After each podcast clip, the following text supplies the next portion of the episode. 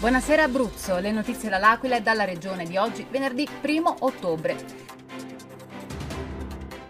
Caro bollette, vola anche il GPL, fare il pieno costa il doppio. Scattano da oggi, 1 ottobre, i rincari sull'energia e sale il prezzo dei carburanti. Se ne è accorto soprattutto chi ha l'auto a metano, prezzi alti e polemiche. Siamo passati da 1,099 a 2,099 in 24 ore. Elezioni amministrative, partita politica ad alto rischio per i leader, l'editoriale di Giuseppe Sanzotta sulle elezioni di domenica e lunedì.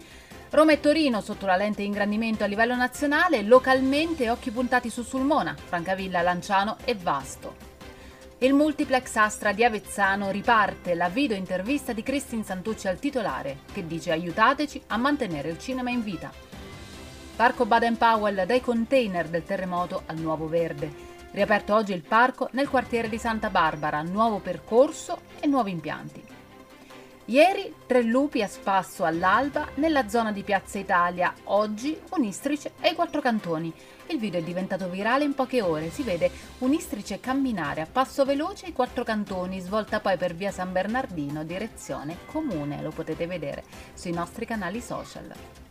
Expo Dubai 2020, ieri l'inaugurazione, luci e spettacolo garantiti dalla società aquilana di service Agora dei fratelli Vittorio e Wolfango de Amicis.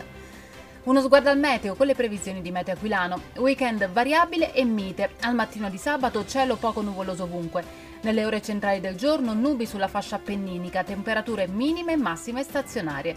Domenica variabile ma basse le possibilità di rovesci. Nei primi giorni della prossima settimana l'autunno tornerà a prendersi la scena in Italia.